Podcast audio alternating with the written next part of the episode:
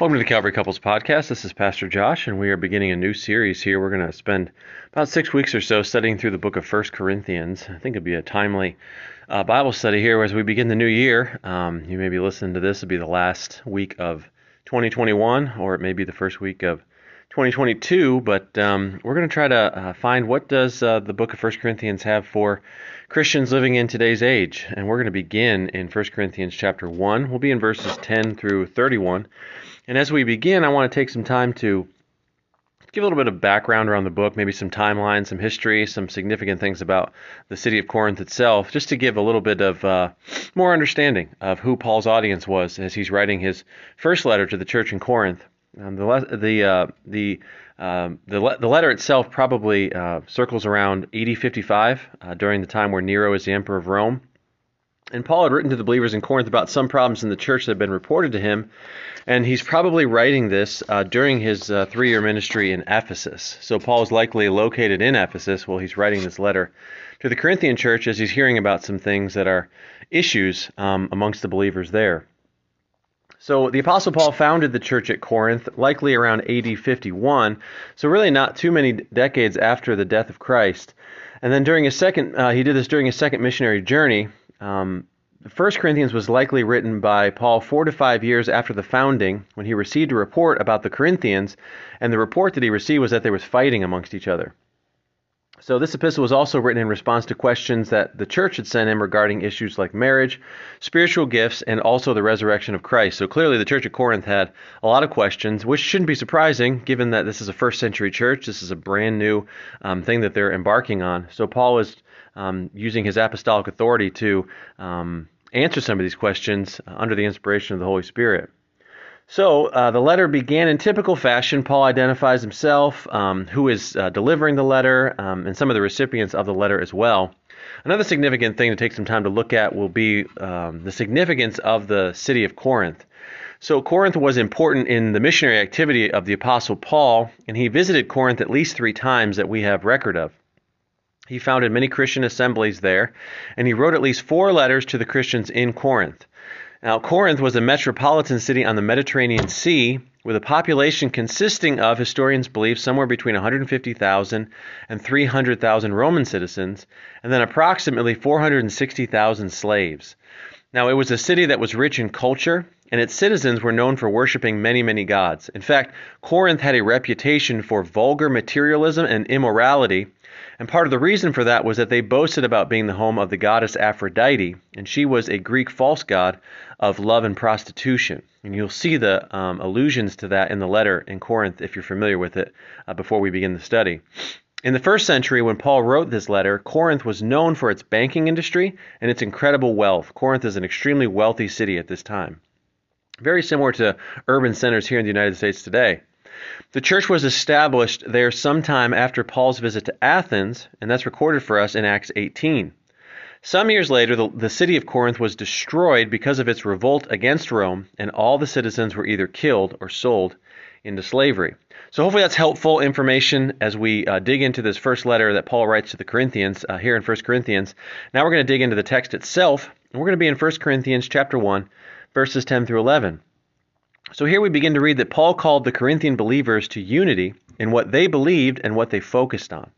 He had already set the stage and the basis for this by reminding them that the church is made up of different kinds of people in different places, but that we are all called to be saints together, regardless of location, background, or ethnicity. And he begins that early in verse two. That's not necessarily part of our text today, but verse two says, "Unto the church of God, which is at Corinth, to them that are sanctified in Christ Jesus, called to be saints, with all that in every place call upon the name of Jesus Christ our Lord," both theirs and ours. So they're all called to be saints. And he reminded them that our unity is based upon the fellowship that we have in Christ. In verse nine, "God is faithful, by whom ye were called unto the fellowship of his Son, Jesus Christ our Lord." So we have one Lord, and that is the focus of our unity. Now, the word fellowship actually denotes the idea of partnership, participation, as well as social interaction. Therefore, it is our common commitment to and relationship with Christ that unites us. And we read about that in verses two, nine. And then also in verse ten, Paul says, "Now I beseech you, brethren, by the name of our Lord Jesus Christ, that ye all speak the same thing, that there be no division among you, but that ye be perfectly joined together in the same mind and in the same judgment." So after Paul's encouragement to unity, he revealed what apparently was a real-life situation that had prompted the need for this encouragement and instruction. And like many of Paul's letters to the churches, he is addressing specific issues that he is aware of um, to uh, try to give uh, more instruction to the church as a whole. The apostle had received word that there were those in the church who were being contentious or quarrelsome. At its root, the word means debate, that there was debate, strife, wrangling, and portrays the seriousness of the issues at hand. Scholars are unsure of the identity of who this person is, Chloe, that he mentions in verse eleven. But it is likely the name of a prominent and possibly wealthy individual in the church at Corinth. She may have even been hosting the church in her home.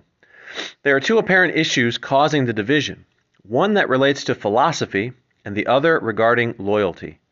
Corinth was full of philosophical thinkers, each wanting to share his or her own wisdom, which is not uncommon in very wealthy centers of uh, population because there's just more opportunity, quite frankly, to sit around and think about sometimes very strange things. So on the surface, such traits may seem appealing. They could also lead to much debate and strife.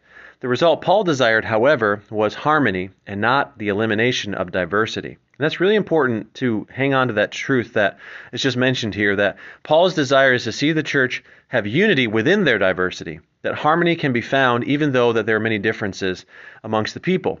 But the goal was not to eliminate or homogenize everybody so that there is no, God made everyone diverse. He did that for a reason. But he expects us to have unity around one singular object of focus, and that's Jesus Christ. So the appeal for Paul for unity was based on being one in Christ. The fact that the apostle mentioned Christ ten times in the first ten verses leaves no doubt that he saw the Lord as both the source for and the reason for Christian unity. The name and cause of Christ should unite a church more than various philosophies and points of view should ever divide a church. So what's the takeaway for us here today? That is to work at maintaining unity with other believers. It is easy to be divisive. It's much easier to be divisive than it is to work and strive for unity amongst one another. So we ask ourselves the question, why is it difficult to maintain unity, but seemingly easy to be divided? Well, unity takes humility. We have to put away our pride and be humble. It takes self-sacrifice, willing to put the needs of others ahead of our own. There's a give and there's a take, and division just comes naturally because of our sinful nature. That's that's just part of who our fallen man is, is that division just comes much more easily than to work for humility, self-sacrifice, and unity. So we need to dig a little bit deeper in our own lives and ask ourselves what attitudes and actions are going to lead to unity in my family, in my home, within my church, within with well, with other believers. What attitudes and actions will lead to unity, and how can I push forward and strive to find unity in Christ? So that's the first part of our lesson. There will be three here in this first part of First Corinthians. Hope you'll join us as we come back for the second part. Our allegiance belongs to Christ above all earthly leaders. Welcome back to our first lesson here on First Corinthians. We are uh, entitling the lesson All on the Same Page, and we are here in our second part of the first lesson saying all our allegiance belongs to Christ above all earthly leaders. We're in First Corinthians chapter one, and we'll be in verses twelve through seventeen. Now, verse twelve opens up with the words that have been variously translated, "Now this I say," or "What I mean is, that every one of you saith, I am of Paul, and I of Apollos, and I of Cephas, and I of Christ." So you see there's some loyalty divisions here amongst this church in Corinth. And what he says here, Paul says, "What I mean by contentions or quarrels is this."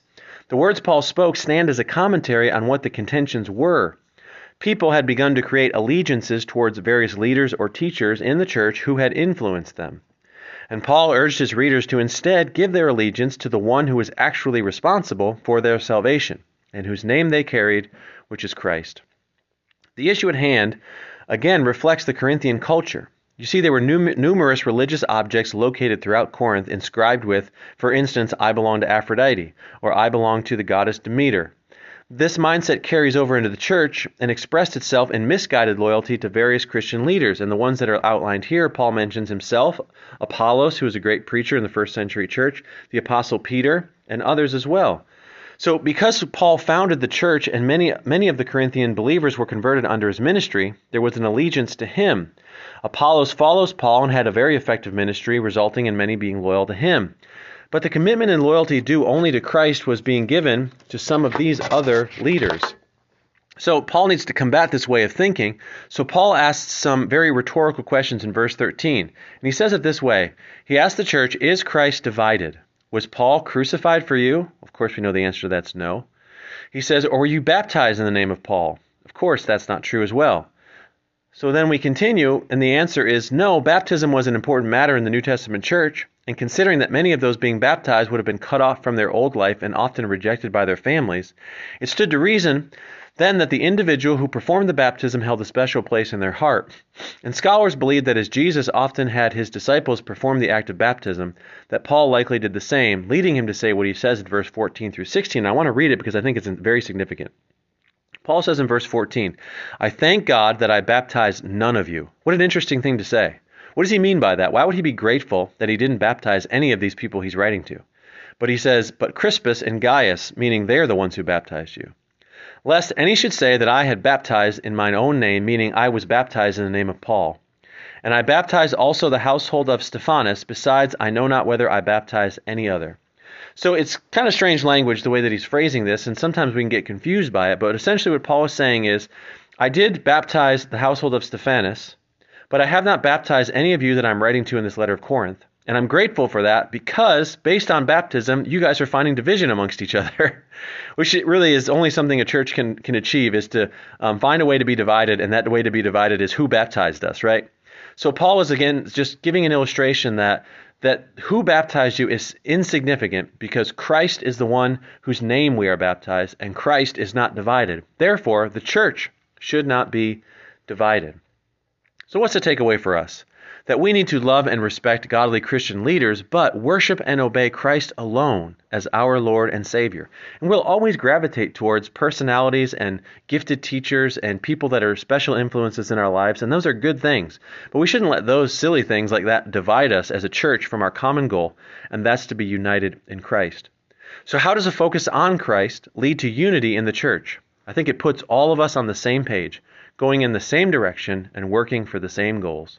And then secondly, why must our allegiance to Christ make uh, take precedence over our allegiance to Christian leaders? Well, the reality is that Christ is the final authority and unites us. Allegiance to Christian leaders can divide us. So let's all focus on the singular object of our faith, who is the person of Jesus Christ. So hope you'll join us for the third part of this lesson. God's plan of salvation seems foolish to the lost world, but brings salvation to those who believe. Welcome back to the Calvary Couples Podcast. We're wrapping up the last part of our first lesson here in First Corinthians entitled All on the Same Page. Now, this third part is going to be in First Corinthians chapter one, and we'll look at verses eighteen through thirty-one. And Paul is making the case that the plan of salvation to the world seems like a foolish thing, but to those who will believe, it will bring salvation. So Paul quickly took a focus away from the personalities and styles of leaders, including himself, and directs his readers' attention to what our mission should be. And the thing that unites us as far as our mission is concerned is spreading the gospel. He would do this, however, not by using persuasive eloquence, as often happened in Corinth. Corinth, you have to remember that the Greeks were very powerful speakers. Um, their, their rhetoric was second to none. So Paul says that it's not going to be eloquence necessarily that's going to be the persuasiveness of the gospel, but instead it is going to be the power of the Holy Spirit. So there's no doubt the allegiance of some of these leaders we're receiving centered around their wisdom and eloquence of speech. But the message of the cross could stand on its own. However, and it was this message, not Paul's gift of speaking, that had the power to transform the lives of mankind. Paul reminded us that God intentionally designed the message of the gospel and the plan of salvation around very simple ideals. And as a result, it would not require eloquence to convey the message of the gospel, nor special intelligence to understand it. God's plan of salvation, the work of Christ, and the preaching of the gospel would leave those who depend on earthly wisdom baffled. But those same components would serve as the rallying cry and the unifying element for believers. Paul had encouraged his readers to unite around the common mission in verse ten, which is, as I summarize, we don't have the time or energy to quarrel over lesser issues. He would say, the world needs to hear the good news of salvation through Jesus Christ. This message produced one of two responses. First, there were those, especially in Corinth, who would see it as folly or foolishness, and there are many in the world today who hear the gospel message and just say, that's ridiculous, and they'll ridicule it. Because the Romans used the cross as a form of execution for the worst of crim- criminals, the intellectuals of the day would naturally say that they could never accept a savior or leader who died on a Roman cross. In fact, the Greeks believed that the gods operated in a sphere beyond the people, and thus could never permit themselves to be treated in a manner such as Jesus suffered. On the other hand, for those who had experienced salvation, the cross was the powerful means by which it was accomplished. This was difficult for the wise of Paul's day to accept. After all, the message of the cross eliminates humanity's effort to accomplish salvation on our own. And in verse nineteen, Paul quotes Isaiah twenty-nine, uh, verse fourteen, and I'll read it. He says, "For it is written," whenever you see that phrase, "for it is written," Paul is um, rehearsing something else, likely from the Old Testament. He says, "For it is written, I will destroy the wisdom of the wise and will bring to nothing the understanding of the prudent." You see here, Paul reminded the reader that God would overthrow and bring to nothing the reputed wisdom of the day. And this Old Testament passage was referring to a time in which, because of human wisdom, Israel formed an alliance with Egypt as a defense against Assyria. Instead of this wisdom bringing deliverance to them, it was God alone who could save them. So likewise, so using that as an illustration showing the uh, nation of Israel's misguided attempt to um, basically Uh, salvage their country by allying with Egypt, God says that was misplaced wisdom. So Paul uses that as an illustration to show that the brilliance of the plans of God cannot be understood or appreciated by human wisdom. And the rhetorical question of verse twenty illustrates this truth. Where is the wise? Where is the scribe? Where is the disputer of this world? Hath not God made foolish the wisdom of this world? The wise referred to the Greek philosophers, typically known for their analytical skills and thinking. A scribe was an expert in the law and a debater, and was a skilled public speaker. While these individuals epitomized worldly education, through God's plan of the cross, even their wisdom was deemed foolishness.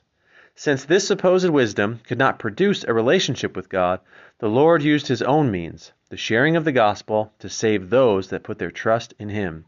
Verse twenty-one, "For after that, in the wisdom of God, the world by wisdom knew not God, and it pleased God by the foolishness of preaching to save them that believe." And since this supposed wisdom could not produce relationship with God, the Lord used his own means, the sharing of the gospel, to save those that put their trust in him. While the Jews were seeking signs or miraculous deeds, and the Greeks were seeking wisdom or the love of ideas, it was the message of Christ's crucifixion that Paul was declaring. And what is the message of Christ's crucifixion? Verse twenty-two. "For the Jews require a sign and the Greeks seek after wisdom, but we preach Christ crucified. Unto the Jews a stumbling block, and unto the Greeks foolishness." This message, however, would likely be offensive to the Jews, especially considering the fact that the Old Testament spoke of a person hanged on a tree or a cross as being accursed, Deuteronomy twenty-one and verse twenty-three. Regardless, the death and resurrection of Jesus reveals God's power to save people from sin and death, and demonstrated the supremacy of God's wisdom as compared to man's. And here's how Paul puts that in verse twenty-four and twenty-five.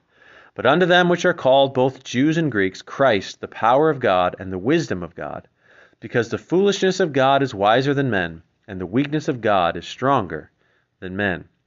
So what's the takeaway for us in this lesson?